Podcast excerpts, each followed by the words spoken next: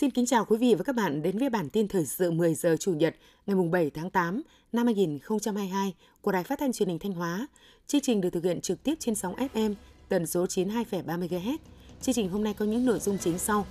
7 tháng, Bỉm Sơn thu ngân sách hơn 5 tỷ đồng. Thạch Thành có 300 tổ tiết kiệm vay vốn, hoạt động hiệu quả. Thanh Hóa đẩy mạnh tiêm vaccine phòng COVID-19.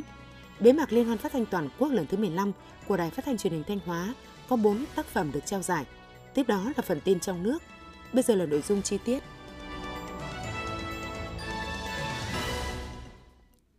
Ủy ban nhân dân thị xã Bỉm Sơn cho biết, trong 7 tháng năm 2022, trong điều kiện vừa phòng chống dịch COVID-19 vừa phát triển kinh tế, tuy nhiên kinh tế của thị xã vẫn giữ được ổn định. Cụ thể, tổng giá trị sản xuất trên địa bàn đạt 375,8 tỷ đồng, đạt 74% kế hoạch, tăng 7,5% so với cùng kỳ. Trong đó, công nghiệp xây dựng đạt 96,5 tỷ đồng, thương mại dịch vụ đạt 223,5 tỷ đồng, nông lâm nghiệp thủy sản đạt 55,8 tỷ đồng, thu ngân sách đạt trên 5 tỷ đồng, chi ngân sách đạt 4,9 tỷ đồng.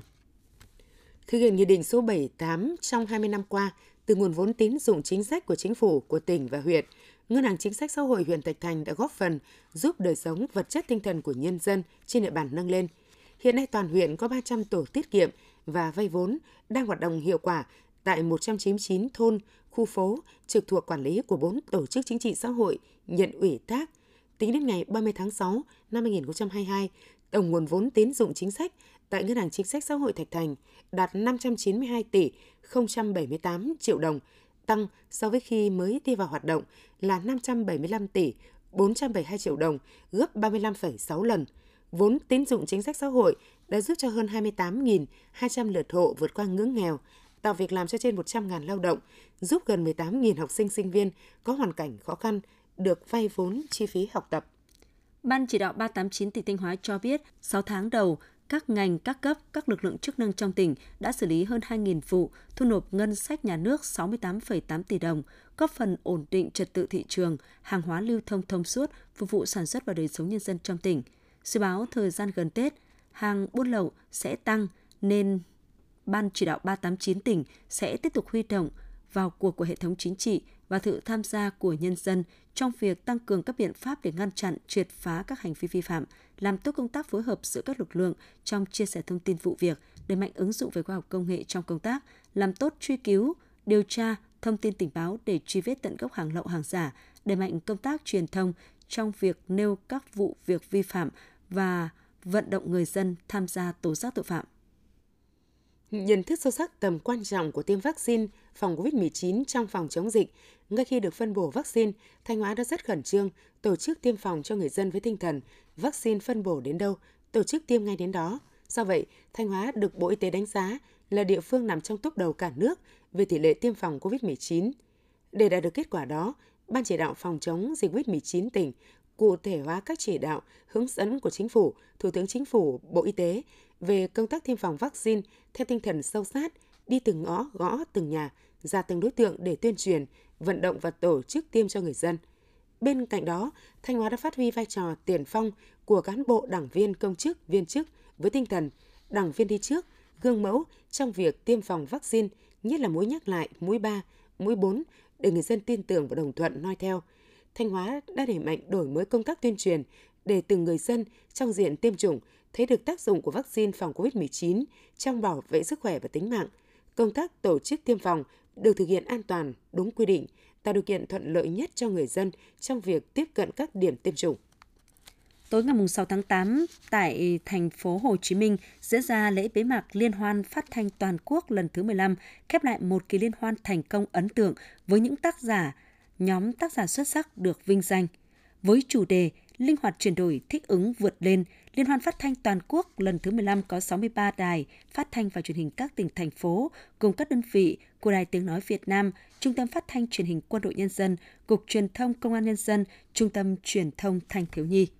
Liên hoan phát thanh toàn quốc lần thứ 15 là kỳ liên hoan ghi nhận nhiều kỷ lục nhất với nhiều đoàn tham gia nhất, số lượng đại biểu tham dự đông nhất, số tác phẩm dự thi nhiều nhất, nhiều hạng mục giải thưởng nhất và số lượng giải thưởng nhiều nhất. Với 5 ngày thi phát thanh trực tiếp, 4 hội thảo nghiệp vụ, nhiều buổi gặp gỡ trao đổi, chia sẻ đã mang đến cho Liên hoan bầu không khí nghề nghiệp sôi động, thực sự là ngày hội của những người làm báo nói.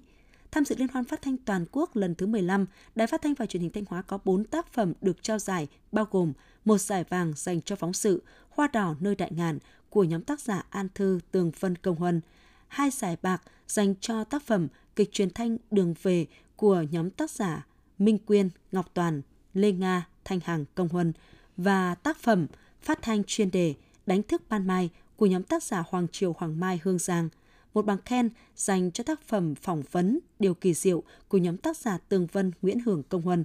Kết thúc buổi lễ, đại diện Đài tiếng nói Việt Nam đã trao cờ luân lưu cho đơn vị đăng cai liên hoan phát thanh toàn quốc lần thứ 16 năm 2024 diễn ra tại Thanh Hóa.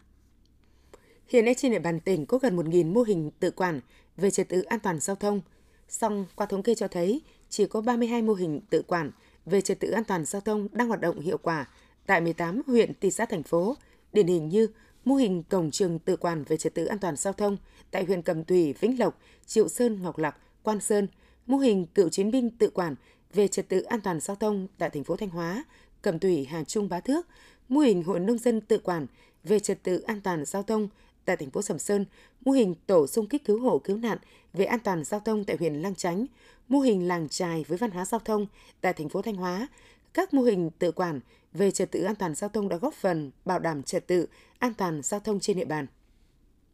Tiếp theo là phần tin trong nước. Tối qua mùng 6 tháng 8, tỉnh Quảng Nam long trọng tổ chức lễ kỷ niệm 110 năm ngày sinh ông Võ Trí Công, Chủ tịch Hội đồng Nhà nước, mùng 7 tháng 8 năm 1912, mùng 7 tháng 8 năm 2022. Tham dự buổi lễ có Chủ tịch nước Nguyễn Xuân Phúc, các đồng chí lãnh đạo, nguyên lãnh đạo Đảng Nhà nước, Ủy ban Trung ương Mặt trận Tổ quốc Việt Nam. Trình bày diễn văn tại lễ kỷ niệm, đồng chí Phan Việt Cường, Ủy viên Trung ương Đảng, Bí thư tỉnh ủy, Chủ tịch Hội đồng nhân dân tỉnh Quảng Nam cho biết, đây là dịp để ôn lại, hiểu rõ hơn về cuộc đời sự nghiệp vẻ vang và những cống hiến to lớn của đồng chí Võ Trí Công đối với sự nghiệp cách mạng của dân tộc, thể hiện tấm lòng biết ơn sâu sắc đối với công lao cống hiến của đồng chí Võ Trí Công, giúp các thế hệ hôm nay và mai sau học tập noi theo tấm gương sáng ngời của người chiến sĩ cộng sản trung kiên mẫu mực Võ Trí Công trong sự nghiệp xây dựng và bảo vệ Tổ quốc. Trước đó, chiều cùng ngày, Chủ tịch nước Nguyễn Xuân Phúc cùng các đồng chí lãnh đạo, nguyên lãnh đạo Đảng Nhà nước đã đến dân hoa dân hương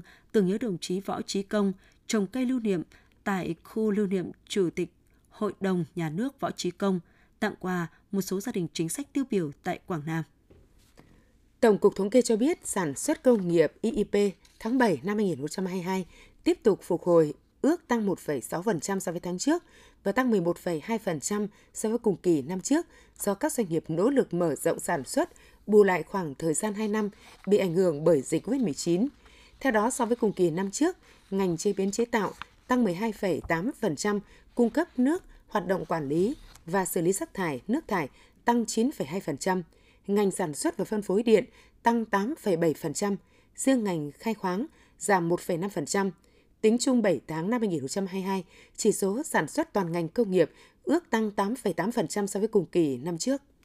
Xuất khẩu gạo Việt Nam 7 tháng chạm mốc 2 tỷ đô la Mỹ, tăng 7% so với cùng kỳ năm 2021. Kỷ lục này lần đầu tiên được ghi nhận tiếp tục khẳng định vị thế giá trị hạt gạo của Việt Nam. Kết quả có được nhờ các doanh nghiệp không ngừng nâng cao chất lượng để đáp ứng các yêu cầu tiêu chuẩn cắt khe. Tận dụng lợi thế về giá gạo Việt Nam so với Thái Lan và Ấn Độ, hiện nay doanh nghiệp tiếp tục đẩy mạnh những phân khúc cấp cao để xuất khẩu được giá tốt hơn. Theo Hiệp hội Lương thực Việt Nam, giá gạo 5% tấm của Việt Nam hiện được giao dịch ở mức 413 đô la Mỹ một tấn, cao nhất trong nhóm các nước xuất khẩu gạo chủ lực của thế giới. Để giữ giá bán tốt, nhiều nhà máy đã mạnh dạn đầu tư các kho lạnh hiện đại. Nhờ vậy, gạo được dự trữ an toàn, chủ động nguồn hàng xuất khẩu. Nhãn lồng Hưng Yên đã có những tín hiệu tích cực ngay từ đầu vụ. Đây là tin vui với bà con nông dân khi năm 2021 giá nhãn giảm tới một nửa do tác động của dịch bệnh. Nhãn năm nay được coi là vụ nhãn hiếm gặp khi tới trung tuần tháng 8, nhãn lồng Hưng Yên mới bước vào vụ thu hoạch rộ. Sản lượng dự kiến của nhãn Hưng Yên năm nay là hơn 45.000 tấn. Để giải bài toán đầu ra, việc kết nối và ký kết sớm các hợp đồng tiêu thụ đã được địa phương chủ động từ đầu tháng 7. Toàn tỉnh hiện có 13 vùng trồng đã được cấp mã vùng xuất khẩu, trong đó có 2 vùng được cấp mã số xuất khẩu sang Mỹ, 13 vùng trồng được cấp mã số xuất khẩu sang Trung Quốc. Đây sẽ là cơ hội để nhãn Hưng Yên mở rộng đầu ra trong bối cảnh sản lượng thu hoạch năm nay tăng 5.000 tấn so với năm 2021. Theo Trung tâm Dự báo Khí tượng Thủy văn Quốc gia, hôm nay ngày 7 tháng 8, do ảnh hưởng rãnh áp thấp có trục đi qua khu vực Bắc Bộ, nối với vùng áp thấp trên khu vực Bắc Biển Đông có khả năng mạnh lên thành áp thấp nhiệt đới, kết hợp với vùng hội tụ gió phát triển lên đến 5.000 m, nên ngày và đêm nay mùng 7 tháng 8, khu vực Bắc Bộ, Thanh Hóa và Nghệ An có mưa vừa và rông, cục bộ có mưa to với lượng mưa phổ biến từ 15 đến 30 mm, có nơi hơn 60 mm. Thông tin vừa rồi đã kết thúc bản tin thời sự 10 giờ của Đài Phát thanh Truyền hình Thanh Hóa. Xin kính chào và hẹn gặp lại quý vị và các bạn trong các bản tin tiếp theo.